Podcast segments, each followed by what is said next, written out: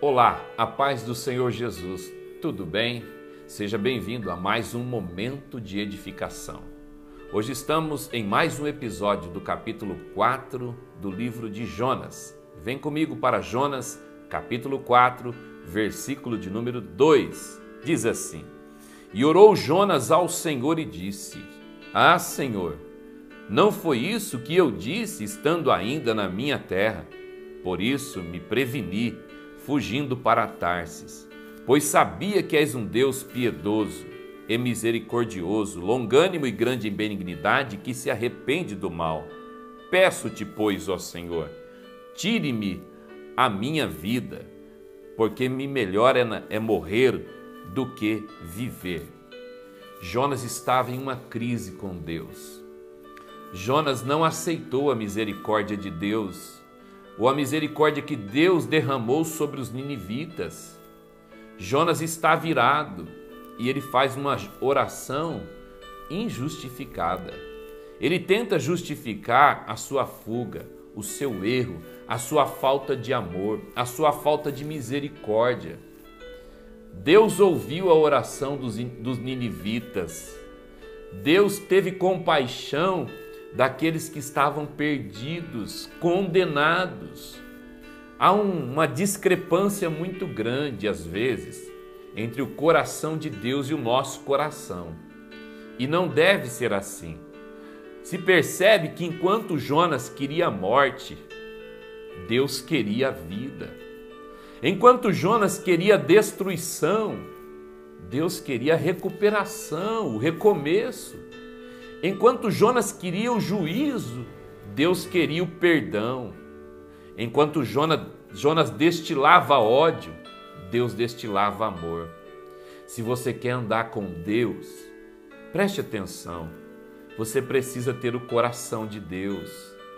Você precisa receber o amor de Deus que foi derramado pelo Espírito Santo no seu coração e ter um coração perdoador amoroso e se alegrar com aquilo que Deus se alegra, queridos.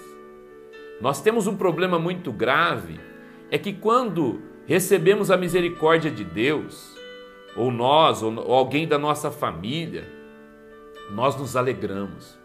Mas quando vemos uma pessoa, principalmente se for nosso desafeto, recebendo a mesma misericórdia, nos iramos. Não devemos agir assim. Jonas, quando estava na prova, no capítulo 2, ele ora a Deus e pede misericórdia para Deus. Ele busca a Deus e alcança misericórdia. Ele diz: Eu vou pagar os meus votos, eu vou louvar ao Senhor com voz de alegria. Mas agora, ao ver um povo se arrepender, ao ver um povo se humilhar, ao invés dele se alegrar, ele se entristece. A palavra de Deus diz que há festa no céu quando um pecador se arrepende. Os anjos de Deus fazem festa. A palavra de Deus diz que todos nós pecamos, ou todos pecaram, Romanos 3 e 23, e destituídos, afastados estão da glória de Deus. Nós precisamos, todos, estar debaixo da misericórdia do nosso Deus. Então não há justificativa para a revolta de Jonas e muito menos para querer morrer. Percebe que muitas vezes os cristãos têm atitudes decepcionantes, porque enquanto o povo de Nínive clamava pela vida, Jonas clamava pela morte.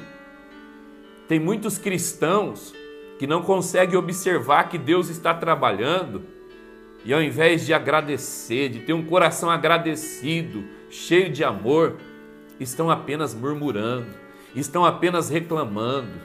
Enquanto nessa crise pandêmica tem muita gente correndo atrás da vida, tem muitos cristãos só falando de morte, tem muitos cristãos só falando de juízo, mas é hora de você abrir seu coração e receber essa palavra de direção de Deus, que Deus está querendo trabalhar, que Deus está querendo construir e amigo, os interesses de Deus devem estar acima dos nossos interesses. Deus te abençoe Este foi mais um momento de edificação para a sua vida. Um grande abraço em nome de Jesus.